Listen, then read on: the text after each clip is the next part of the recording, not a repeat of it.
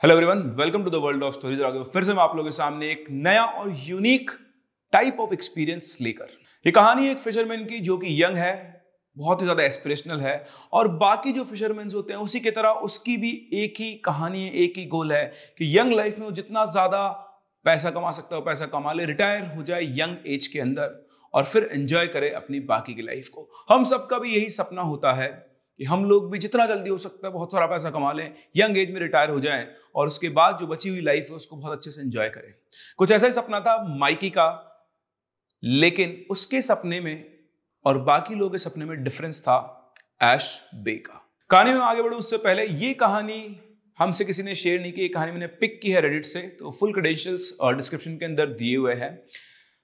अगर आपके पास भी कोई यूनिक एक्सपीरियंस हो, कोई स्टोरी हो तो आप हमारे साथ शेयर कर सकते हैं। मेरी Gmail ID which is Prince of chemistry twenty two at the rate G mail dot com पर, या फिर आप मुझसे मेरी इंस्टा आईडी पर भी डायरेक्टली कनेक्ट कर सकते हैं, मुझे फॉलो कर सकते हैं Prince M N I T one nine eight seven और जैसा कि आप सभी को पता है, और अगर नहीं पता है तो ये जान लेके अगर आपकी स्टोरी सिलेक्ट होती है, हमारे चैनल पे फीचर होती है तो हम आपको देने वाले हैं फाइव हंड्रेड रुपीज़ का एक रिवॉर्ड चलिए बढ़ते हैं कहानी के अंदर आगे। एश बे ईस्टर्न कनाडा की जो कॉस्ट लाइन है, उसके अंदर एक ऐसा स्ट्रेच है जो कि फिशरमैन्स के लिए सोने की खान जैसा है। वहाँ पर जब बोट्स जाती हैं तो वो एक हफ़्ते में इतनी फिशेस कैच करके ला सकती है, जितना अटलांटिक सी के बाकी पार्ट में अगर वो जाएँ तो शायद एक महीने में भी कैच करके ना ला पाए। लेकिन ये जितना लुक्रेटिव है, ये उतना आसान भी नहीं है। और अगर ऐसा होता तो हर एक शिप ऐश पे से ही मछलियाँ पकड़ रहा होता। इस एरिया में जो लोकल लोग हैं उन लोगों का दबदबा है। सिर्फ़ लोकल लोग ही इस एरिया को बहुत अच्छे से जानते हैं और वही ऐसे लोग हैं जो सबसे ज़्यादा ऐश पे के अंदर फिशेस को कैच करते हैं। ऐसा नहीं है कि जो बाहर के शिप्स है, वो ऐश पे में एंटर नहीं कर सकते हैं। कई बार, कई बाहर के शिप्स ने और जो आपकी बोट्स होती है, उन्होंने कोशिश की ऐश बे में आकर फिशेस को पकड़ने की, लेकिन वो वापस नहीं जा पाए। पता नहीं क्या है ऐसा ऐश बे के अंदर कि सिर्फ़ लोकल लोग ही उन वाटर्स के अंदर फिशिंग कर पाते हैं और प्रॉफिट भी निकाल पाते हैं। अगर कोई फॉरेनर है तो उसका इन वाटर्स के अंदर आना तो मुमकिन है, लेकिन जाना मुमकिन नहीं होता है। ऐश बे में चलने वाली जो लोकल बोट्स थी, उनके अंदर एक बहुत ही अलग टाइप का कैरेक्टरिस्टिक था कि उनका जो बोट का हल हुआ करता था, जो बॉटम पार्ट होता था उस बॉटम पार्ट में एक अलग तरह का डिज़ाइन बना होता था, जिनके अंदर वेव्स पेंटेड होती थी वेव्स जो कि बाहर निकल रही हो स्विरलिंग स्विरलिंग वेव्स जो होती है, उस तरह का एक पैटर्न बना होता था, और हर बोट पर आपको पैटर्न बहुत अच्छे से दिखाई दे जाएगा। हमारे जो फिशरमैन है माइकी उसको ये कभी समझ में नहीं आया कि आखिर इन सारी लोकल बोट्स के ऊपर इस तरह का पैटर्न क्यों पेंटेड है? शायद ऐसा हो सकता है कि एक दूसरे को आइडेंटिफाई करने के लिए इस पैटर्न को यूज़ करते हो ताकि लोकल लोग ये जान पाए कि जो दूसरी बोट सामने है, वो भी लोकल एरिया की ही है। और कहीं जो बाहर की बोट्स होती थी, उनको डुबाने के लिए या वो इस वाटर में फिशिंग ना कर पाए, इससे उनको रोकने के लिए वो ऐसा एक पैटर्न बनाकर साथ में रहा करते थे, ताकि कोई फॉरेनर आकर उनके प्रॉफिट को ना ले जाए। माइक को एजबे के बारे में कुछ समय पहले ही पता पड़ा, जब उसने एक बंदे को हायर किया था। जो बेसिकली एश एरिया के अंदर जो लोकल्स थे, उनके साथ फिशिंग किया करता तो उसने बताया था कि वो एक ऐसा एरिया है जहाँ से बहुत ज़्यादा प्रॉफिट उठाया जा सकता है।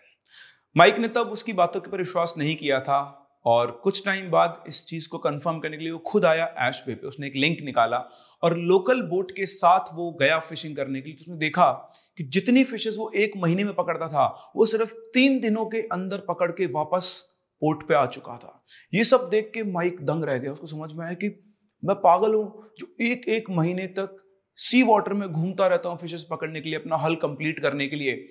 जो काम मैं एक महीने में करता हूँ, वो काम सिर्फ़ यहाँ पर तीन दिन में हो सकता है। उसने अपने सारे प्रॉफिट्स कैलकुलेट किए, उसने डिसाइड कर लिया कि वो भी ऐश पे में आएगा।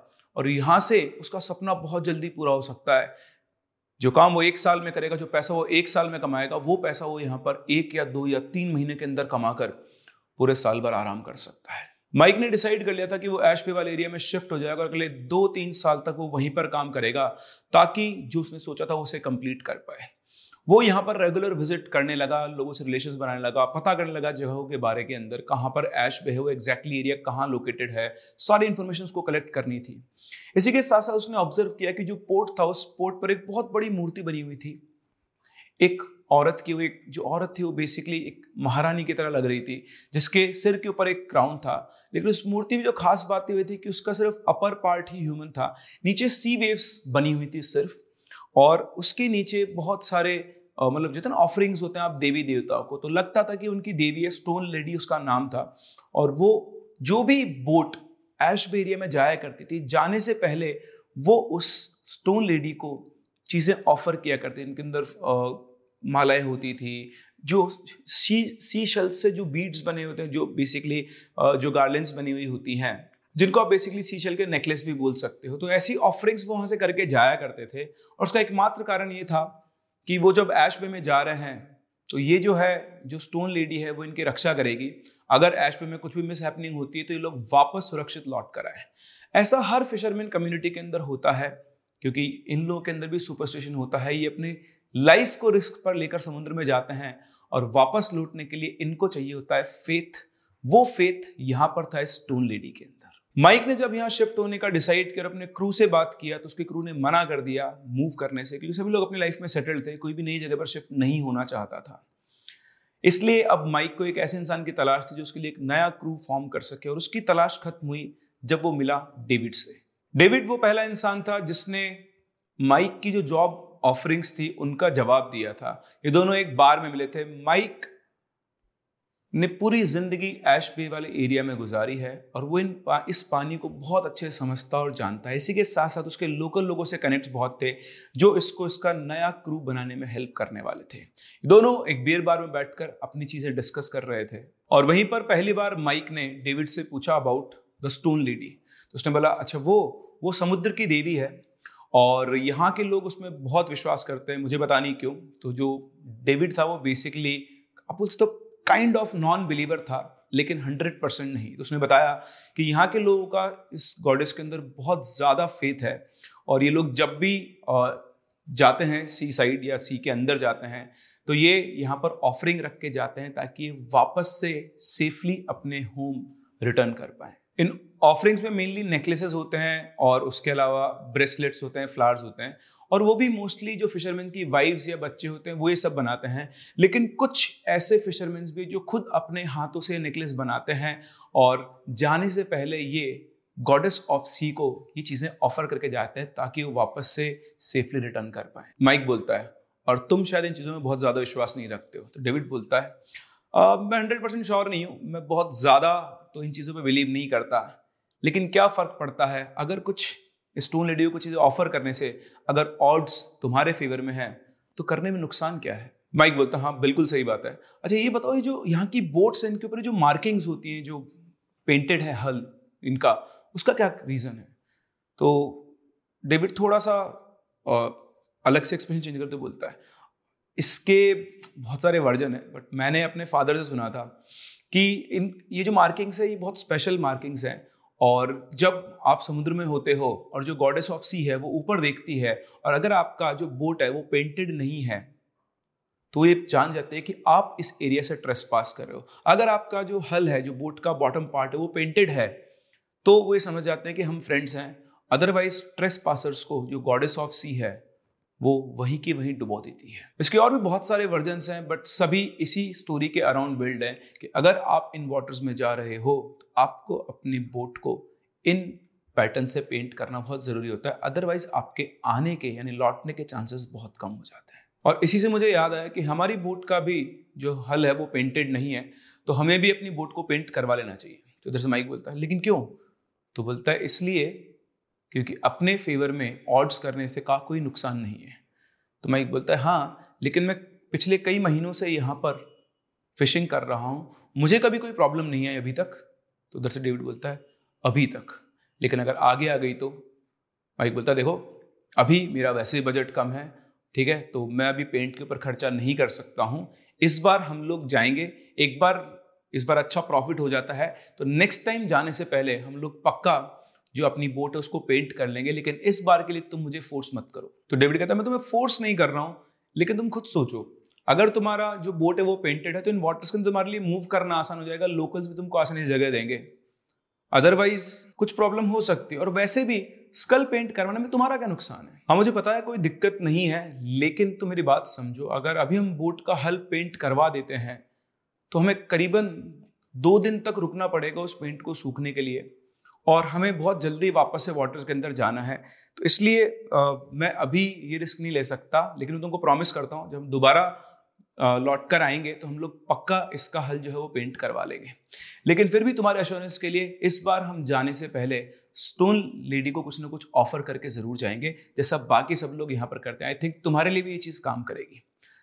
तो डेविड इस चीज़ से थोड़ा ठीक था ओके, इट्स ओके। मतलब डेविड को भी बहुत ज़्यादा इस चीज़ के ऊपर भरोसा या विश्वास नहीं था। वो लोकल लोग जो करते थे, वो भी, वो देखता और मानता था, सिर्फ़ इतना सा था, बट ऐसा नहीं था कि वो एक ट्रू बिलीवर था इस फैक्ट का। फिर डेविड ने कहा कि, देखो, वो ठीक है, लेकिन अगर तुम्हारा बूट का हल पेंटेड होगा ना तो हमें जो नए लोग चाहिए, उनको ढूँढने में भी आसानी रहेगी। क्योंकि अगर तुम्हारी बोट के ऊपर बोट पेंटेड नहीं है तो बहुत सारे लोकल लोग तुम्हारे साथ सी में जाने से मना कर देंगे। माइक ने कहा वो मैं देख लूँगा तुम टेंशन मत लो। तुम बस तैयारी करो क्रू को ढूँढने की। तो इससे पहले भी आ, मैं आपको थोड़ा सा इसका बैकग्राउंड देता हूँ। माइक ने इससे पहले भी तीन चार ट्रिप कर ली थी सी की और विदाउट पेंटेड हल उससे पहले उसको डेविड नहीं मिला था और वो अपना अच्छा खासा बोट को फिल करके लेकर आया था और इसीलिए वो यहाँ पर मूव कर गया था। और ये जो पेंटेड हल वाली स्टोरी उसको आज पता लगी थी डेविड से। खैर हुआ भी ऐसा ही जैसे उन्होंने लोकल लोगों को ढूंढना शुरू किया और वो आकर माइक की बोट को देखते थे और देखते थे कि उसका हल पेंटेड नहीं है। वो लोग साफ़ साफ़ उसके साथ जाने से मना कर देते थे। बड़ी मुश्किल से, और डेविड ऐसे कई लोगों को जानता था जो इस चीज़ पर बिलीव नहीं करते बड़ी मुश्किल से उनको तीन चार लोग मिले जो उनके साथ विदाउट पेंटेड बोट ले जाने के लिए तैयार हुए। और फाइनली वो दिन आ गया जब माइकी और उसका क्रू सी के अंदर जाने वाले थे। जैसा उसने डेविड को प्रॉमिस किया था, सुबह जल्दी करीबन साढ़े चार पाँच बजे के आसपास ये लोग सब पोर्ट पर पहुँच गए। वो अपने साथ फ्लावर्स लेकर आया था। वो स्टोन लेडी की जो बेसिकली स्टैचू था, वहाँ पे गया। उसने फ्लावर्स वहाँ रखे और फ्लावर्स रख के जैसे उसने स्टोन लेडी की तरफ़ देखा तो आप बोल दो अंधेरे जो धुंध होती है सुबह की, उसके अंदर उसको उसका चेहरा बहुत क्लियर दिखाई नहीं दे रहा था। लेकिन आज उसको एक अजीब सी फीलिंग आ रही थी, लगा था कि कुछ ऑफ़ है। कुछ उसको बहुत अजीब सा लग रहा था। वो अपने आप को समझाने की कोशिश कर रहा था, उसे फील हो रहा था कि डेविड की बातों को सुनकर उसके दिमाग ने उसके साथ खेलना शुरू कर दिया है। और अब उसका सुपरस्टिशन भी धीरे धीरे उसके लॉजिक के ऊपर ओवरकम होना शुरू हो गया है। लेकिन पता नहीं क्यों आज एक अजीब सी उसकी फीलिंग जो गट फीलिंग होती है लगा उसके पेट के अंदर एक अजीब सा कुछ कश्मकश सी चल रही है उसकी बॉडी के अंदर। कुछ बड़ा अजीब सा उसे लग रहा था। उसने वापस से उठकर स्टोन लेडी की तरफ़ देखा, उसकी आँखें तो बंद थी, लेकिन उसे लग रहा था कि वो उसे देख रही है। उसे ऐसा फील आ रहा था कि शायद वाटर्स में नहीं जाना चाहिए, कुछ गलत हो सकता है। लेकिन फिर उसने वापस से अपने लॉजिकल माइंड की तरफ़ आया उसने बोला कि मेरा सुपरस्टिशन धीरे धीरे बढ़ता जा रहा है क्योंकि मैंने डेविड से बारे में बहुत कुछ डिस्कस कर लिया है। और एक वो रहता है ना आपके अंतर मन में वो एक, वो चलता रहता है, अरे यार, वो पेंटेड नहीं है स्कल कुछ प्रॉब्लम हो सकती है। उसको ये बात पता लग गई थी कि स्कल सॉरी मैं स्कल बोल रहा हूँ, जो बोट का हल है, वो पेंटेड क्यों होता है? इस चीज़ को लेकर भी उसका जो सबकॉन्शियस माइंड था, वो चीज़ों को मैनिपुलेट कर रहा था। ऐसा उसने, उसे फील हो रहा था। एनी हाउ उसने इस फीलिंग को छोड़ा और अपने क्रू के साथ वो निकल पड़ा ओपन सी वाटर्स में। और जैसे ही वो लोग डीप वाटर में पहुँचे डेविड ने सारे आदमियों को काम पे लगा दिया, उन्होंने अपने नेट्स डाले समुद्र में। और बाय आफ्टरनून उनके जो फ़िश नेट्स उन्होंने बाहर निकाले सारे फ़िश नेट्स फिशेस से भरे हुए थे। पूरे क्रू ने बाकी का दिन उन फिशेस को वॉश करके आइस बॉक्स में पैक करने का, के अंदर ही निकाला। नेक्स्ट डे फिर से उन्होंने और डीप वाटर के अंदर नेट्स डाले। और दोनों दिन उनके पास बहुत अच्छे खासे कैचेस आए। फिशेस जो नेट्स थी, वो फिशेस से भरी हुई थी और उनका पूरा दिन उन फिशेस को पैक करने में ही निकल जाता था। इधर माइक बहुत खुश था कि उसके दो दिन में ही जो कैच था, वो बहुत ज़्यादा अच्छा खासा आ गया था और उसका प्लान था पूरे वीक इन वाटर्स में रहने का। लेकिन फिर आया तीसरा दिन, जिसने माइकी के बिलीफ और उसकी ज़िंदगी दोनों बदल के रख दी। तीसरे दिन इन्होंने फिर से नेट कास्ट की। और इस बार नेट कास्ट करने के थोड़ी देर के बाद ही अचानक से उनको नेट के अंदर बहुत ज़्यादा हैवी हैवीपन फील होने लगा जैसे बहुत सारी फिशेज नेट के अंदर भर गई हो।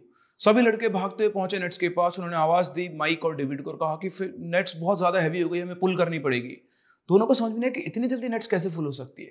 फिर उन्होंने उनसे कहा कि ठीक है पुल करना शुरू करो। वो नेट्स को पुल कर रहे थे, लेकिन जैसे उनको, उन्होंने नेट्स को पुल करना शुरू किया, अचानक से नेट्स बहुत लाइट हो गई।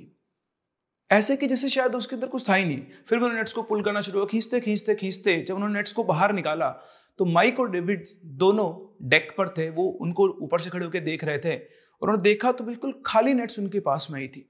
वो भागकर दोनों नीचे पहुँचे तो उन्हें एक्चुअल प्रॉब्लम दिखाई दी।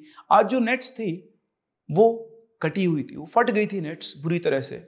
लड़कों ने दिमाग लगाकर बोला, हो सकता है कि नेट्स कहीं ना कहीं रॉक के अंदर फंस गई थी। और इसीलिए एकदम से प्रेशर हुआ और उस रॉक के पत्थर से जो है ये नेट्स कट गई हैं। लेकिन यहाँ डेविड उस रॉक को देखकर उसका एक अलग ही चेहरे का एक्सप्रेशन हो चुका था और माइक को ये समझते हुए देर नहीं लगी कि डेविड को कुछ ऐसी चीज़ पता है जो शायद उसको नहीं है। उसने डेविड की तरफ़ देखा। डेविड के चेहरे पर एक डेड साइलेंट लुक था। मे बी माइक ने बोला अपने लड़कों से कि हो सकता है रॉक से आके फट गई, तुम लोग टेंशन मत लो हम हमारे पास दूसरी नेट है। लेकिन माइकी की नज़र उस नेट पर टिकी हुई थी। उसको देखकर साफ़ साफ़ लग रहा था कि किसी पत्थर से आकर कटी हुई नेट नहीं है।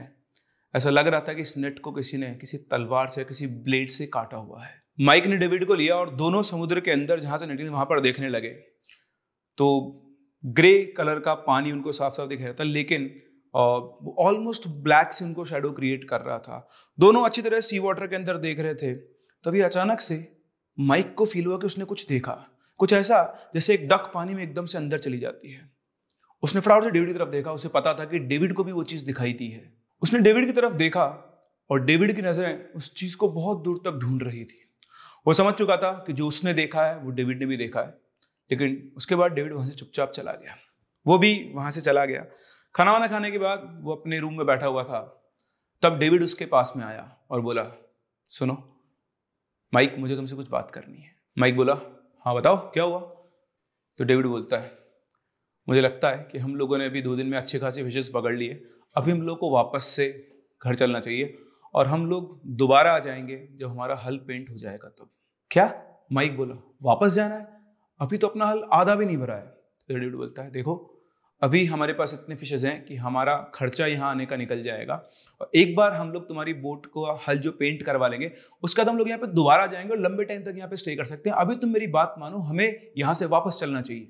डेविड के टोन में एक अलग सा फोर्स था। मैं उससे बोला डेविड हमारी पहले बात हुई थी, हम एटलीस्ट एक वीक यहाँ पर रुकने वाले हैं और तुम समझा करो मेरी बात को, मेरा पहले बहुत सारा पैसा यहाँ पे इन्वेस्ट हो चुका है। तो इधर से डेविड वापस बोलता है माइक मुझे पता है तुम सुपरस्टिशन में बिलीव नहीं करते और मैं भी नहीं करता हूँ। लेकिन मैंने अपनी ज़िंदगी इस पानी में गुजारी है और मैं जानता हूँ कि कब ट्रिप को एंड करना है, कब एक ट्रिप स्मूथ चलेगी। माइक हमारी एक नेट पहले ही ख़राब हो चुकी है। मुझे पता है तुम सुपरस्टिशियस नहीं हो और ना ही मैं हूँ। लेकिन मैं उन साइंस को इग्नोर नहीं कर सकता जो मुझे इंडिकेट कर रही हूँ कि चीज़ें अब ख़राब हो सकती हैं। मैं पिछले 20 सालों से इस पानी में फिशिंग कर रहा हूँ।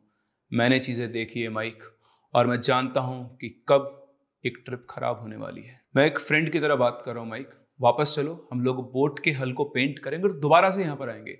और अगर तुम पैसे के बारे में सोच रहे हो तो डोंट वरी मैं तुमसे इस बार इस ट्रिप पे आने का कोई वेजेस नहीं लूँगा। लेकिन तुम मेरी बात मानो, अभी हमें वापस लौट जाना चाहिए। उसके बाद सुनकर माइक को थोड़ा अजीब लगा। उसे लगा कि डेविड ऐसी बात क्यों कर रहा उसने डेविड से कहा, सुनो डेविड नेट को हम ठीक कर लेंगे और हम दोबारा से इसको कल कास्ट करेंगे। तुम टेंशन मत लो, अभी वापस जाने का कोई पॉइंट नहीं बनता है। माइक की बात सुनकर डेविड को उसका आंसर सही नहीं लगा। उसने कहा, ठीक है, तुम वापस नहीं जाना चाहते, लेकिन एक बात तो मान लो, अब हम इससे और ज़्यादा डीप वाटर्स में नहीं जाएँगे। क्योंकि हम पहले ही लैंड से बहुत दूर आ चुके हैं। अगर हम इससे ज़्यादा और अंदर गए तो मेरी बात मान लो, हम दोबारा वापस लौट नहीं पाएँगे। डेविड की बात सुनकर माइक ने एक बार को सोचा और बोला ठीक है डोंट वरी हम लोग, मैं तुम्हें कल ही वापस लैंड की तरफ़ ले जाऊँगा, लेकिन हम लोग एक हफ़्ते से पहले वापस नहीं जाएँगे। डेविड घेरे सांस तो बोला, ठीक है, लेकिन ध्यान रखना, हम इससे ज़्यादा और अंदर नहीं जाएँगे, क्योंकि मुझे अब वो फीलिंग आ रही है कि यहाँ पे कुछ ना कुछ गलत होने वाला है। तो हम वापस से लैंड की तरफ़ मूव करेंगे, और बहुत ज़्यादा टाइम तक हम लोग यहाँ पर रुकने वाले नहीं इतना कहकर डेविड वहाँ से उठकर चला गया। थोड़ी देर माइक ने बाहर निकल के डेक से देखा तो डेविड जो बाकी इनके साथ का क्रू था, उसको कुछ इंस्ट्रक्शंस दे रहा था। शाम हो चुकी थी, काला समुद्र उनकी आँखों के सामने था और बोट की जो थोड़ी बहुत लाइट्स थी, बस वहीं से समुद्र का कुछ पार्ट उनको दिखाई दे रहा था, जो उनके जस्ट बोट के नीचे लाइट जली हुई थी। माइक ऐसे ही चीज़ों को ऑब्ज़र्व करता तभी अचानक से उसे लगा कि उसकी बोट के पास एकदम से पानी में से कुछ निकला। वो उसके ऊपर फोकस कर पाता, उससे पहले ही वो चीज़ गायब हो चुकी थी। माइक फटाफट से उतर के वहाँ पर पहुँचा। उसने चारों तरफ़ देखा। उसे कुछ भी दिखाई नहीं दिया, क्योंकि रात का टाइम था, समुद्र में आपको क्या दिखाई देगा? उसे लगा, पता नहीं शायद कुछ होगा, कोई जानवर वगैरह, कोई फ़िश वगैरह होगी। वो वापस से आ गया, लेकिन दूर से खड़ा डेविड उसको देख रहा था। उसने उससे कुछ नहीं बोला। रात गुजरी, अगले दिन सुबह ये लोग वापस से लैंड की तरफ़ मूव करना इन्होंने शुरू कर दिया था। जैसे उसने प्रॉमिस किया था डेविड से, कि वो इससे आगे नहीं जाएँगे और उन्होंने अपनी बोट को घुमा लिया था। उन्होंने फिर से अपने नेट्स को कास्ट किया। नेट्स कास्ट करने के बाद टाइम लिया और वापस उनका जो नेट था, पूरी तरह से फिशेस से भरा हुआ था।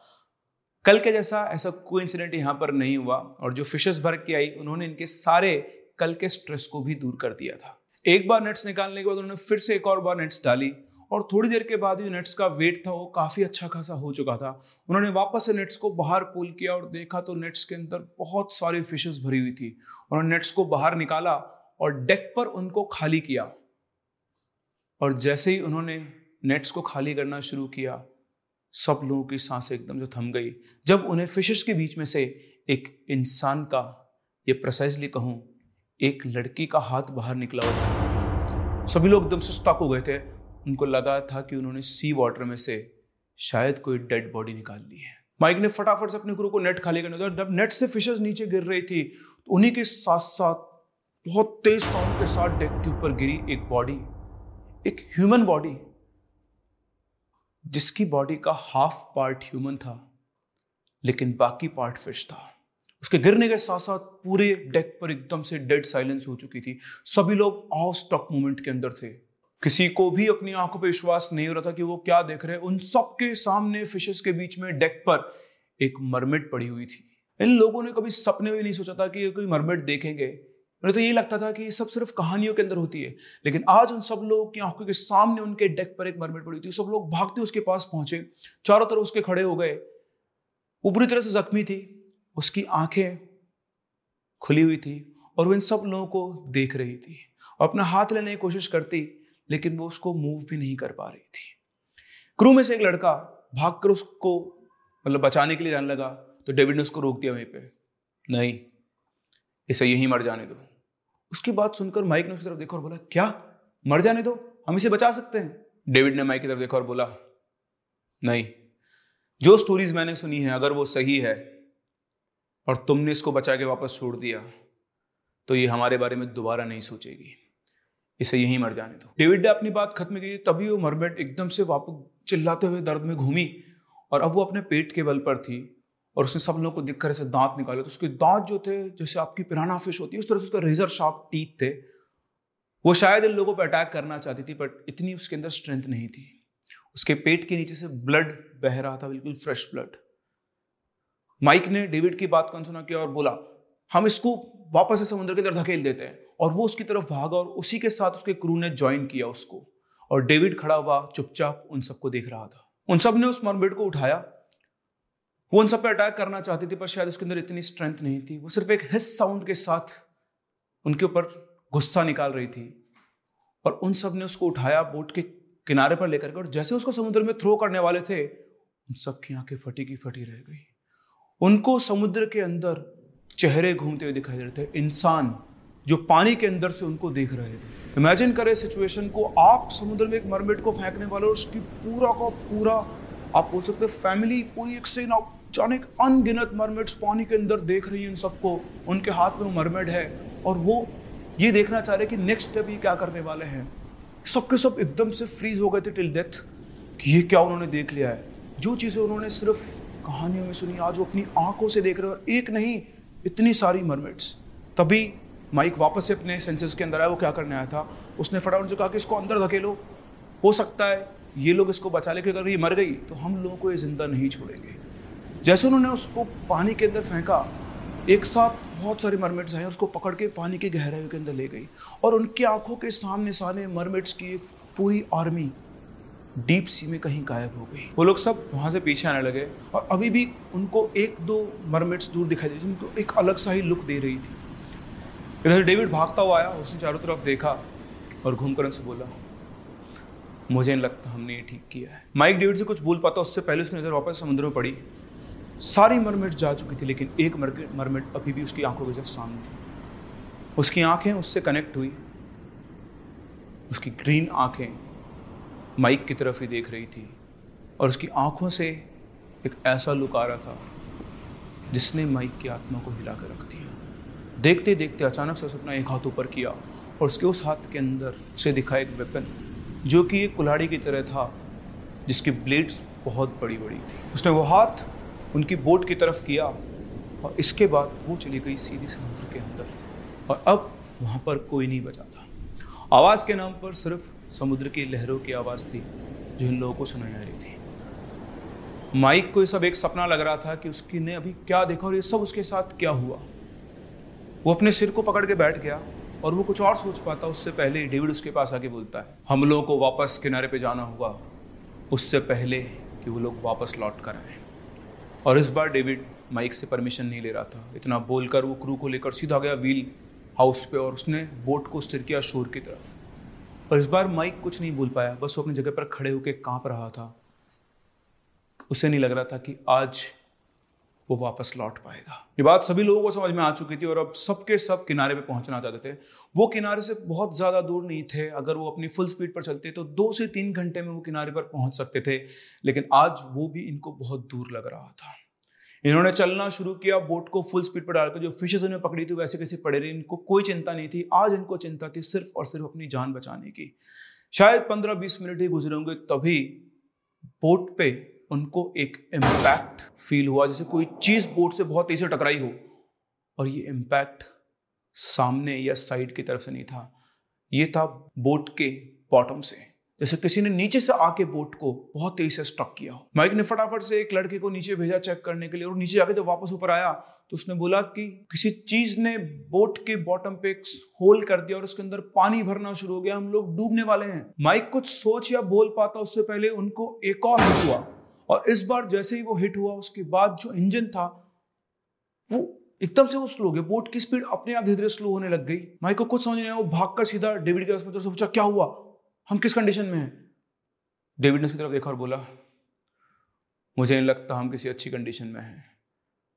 बोट का इंजन डेड हो गया है और ये अपने आप स्लो हो रही है। डैमिट माइक बोलता है, अब क्या कर सकते हैं? डेविड बोलता है, तुम स्टीयरिंग व्हील संभालो, मैं एक बार इंजन रूम देख कर आता हूँ। वो जाता है इंजन रूम देखता है डेविड को बहुत एक्सपीरियंस था बोट्स का और इन वाटर्स पे चलने का। उसने सम हाउ करके इंजन को वापस से रनिंग स्टेट में लेकर और वापस से पहुँचा ऊपर व्हील हाउस पर। उसने वापस से बोट के व्हील को अपने हाथ में लिया और माइक से बोला, अभी तो मैंने इंजन को ठीक कर दिया है बट मुझे नहीं पता हम वापस घर पहुँच पाएँगे या नहीं। माइक बोला, डेविड, तुम जितना तेज बोट चला सकते हो, चलाओ। हमको कैसे भी करके वापस से किनारे पर पहुँचना है। फुल स्पीड पर बोट जा रही थी और चलते चलते फिर से अचानक से एक और बहुत तेज इम्पैक्ट आ जाता है। और इस एक इम्पैक्ट के साथ सैकड़ों और बहुत सारे इम्पैक्ट उस बोट पे आकर लगना शुरू होते हैं। इन लोगों को कुछ समझ में नहीं आ रहा था क्या चल रहा है। इन लोगों को सिर्फ़ एक ही चीज़ दिखाई देती है कैसे भी करके इनको वापस किनारे पर पहुँचना है। और फिर कुछ ऐसा हुआ कि बोट के इंजन से एक अजीब सी आवाज़ आने लगी और धीरे धीरे धीरे करके बोट की स्पीड कम होने लगी और इंजन एकदम से डाउन हो गया। डेविड समझ चुका था कि फिर से कोई प्रॉब्लम हुई है। उसने फटाफट से माइक को बोला कि जाकर जो बोट का व्हील है, उसको देखो। तो बोट का वो जो फ़ैन होता है, उसको मैं व्हील बोल गया हूँ फ्लाई व्हील जो होता है, जो बेसिकली एक बोट के नीचे एक फ़ैन लगा हुआ होता है, जो उसको पानी के अंदर स्पीड दे रहा होता है। तो जाकर उसको देखा तो उसमें अपना नज़र आया कि उस व्हील के अंदर बहुत सारी जो सी वीड है, जो समुद्री घास है, वो फंस चुकी थी। ऐसा लगता है क्योंकि वहाँ उस डीप वाटर में कहीं समुद्री घास इतनी ऊपर नहीं आ सकती, किसी ने ला के उसके अंदर उसको फंसाया है। और जैसे वो ब्लेड को देख रहा था, उसको चारों तरफ़ मरमिट्स ही मरमिट्स दिखाई दे रही थी, जो उनकी बोट को यहाँ पर सिंक करना चाह रही थी। माइक ने घूमकर डेविड की तरफ़ देखा। डेविड माइक की शक्ल देखते सबको समझ चुका था। उसने बोला कि फटाफट से डिंगीज रेडी करो। डिंगीज जो बेसिकली अपनी लाइफ बोट होती हैं, उनके अंदर उसने सबको डायरेक्ट किया कि फटाफट से इनके अंदर हवा बढ़ना शुरू करो। उसने फ्लेयर गन निकाली और फ्लेयर गन निकाल के उसने सिग्नल क्रिएट किया कि ताकि आसपास अगर कोई भी बोट या शिप हो तो वो इनकी हेल्प करने को आ जाए।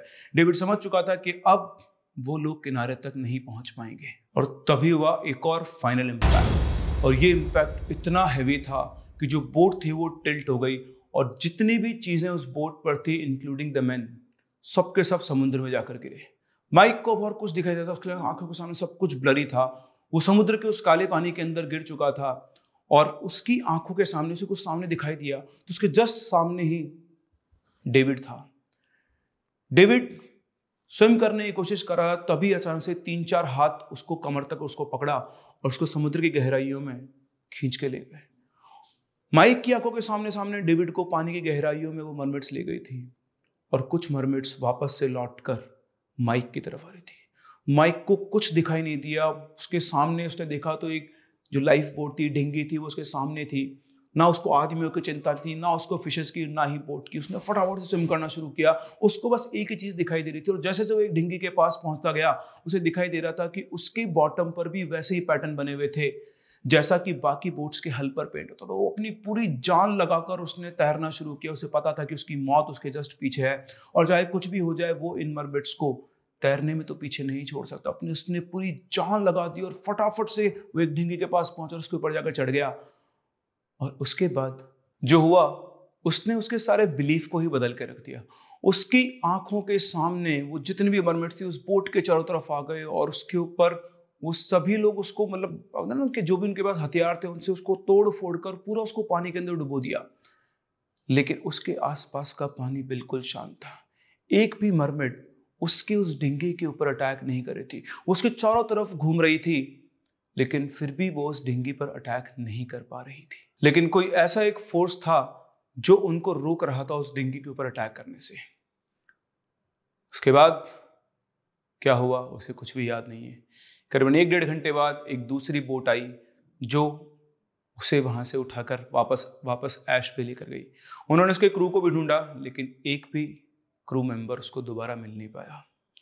आज भी माइक को सपनों में बस वो दो ग्रीन आँखें दिखाई देती है और वो हाथ दिखाई देता है, जिसके हाथ में एक वेपन था और उसने उसकी तरफ़ शायद सभी को अटैक करने का ऑर्डर दिया था। ये उसके लिए एक नाइटमेयर बन गया था, जिसे वो ज़िंदगी भर भुला नहीं सकता था। और तो और, दोबारा कभी माइक की हिम्मत नहीं हुई सी में वापस जाने की। वो फिशरमैन जो बहुत सारी फिशेस को पकड़कर रिच होकर अपनी अर्ली एज के अंदर रिटायर होना चाहता था, वो रिटायर तो हुआ लेकिन पैसा कमा कर नहीं। लाइफ का एक ऐसा अनइमेजिनेबल एक्सपीरियंस लेकर, जो शायद उसने कभी सपनों में भी नहीं सोचा था। दोबारा कभी माइक पानी में नहीं उतरा, उसने अपना फिशरमैन वाला लाइन भी छोड़ दिया। लेकिन आज भी रात को सोते टाइम कई बार उसे सपनों में वही मंजर दिखाई देता है, जो उसने अपनी आँखों से लाइव देखा था। तो ये थी कहानी एक फिशरमैन की, जिसे उसकी एस्पिरेशन ने एक ऐसी जगह पहुँचाया जहाँ से अपने ड्रीम्स फुलफिल कर सकता था। लेकिन लोकल लोगों का जो ट्रेडिशन था, उसको सिर्फ़ एक सुपरस्टिशन मानकर उसने की अपनी ज़िंदगी की सबसे बड़ी गलती। तो कैसी लगी आपको ये कहानी? मुझे कमेंट सेक्शन में ज़रूर बताएँ। Yes this story may be fictional क्योंकि मैंने इसका सोर्स चेक नहीं किया this is taken from Reddit and with permissions I hope आप सब लोगों को ये स्टोरी पसंद आई होगी। और अगर आप ऐसी और स्टोरी सुनना चाहते हैं तो मुझे कमेंट सेक्शन में ज़रूर बताएँ। हम लोग मिलते हैं अपनी अगली स्टोरी में। तब तक के लिए keep loving and keep listening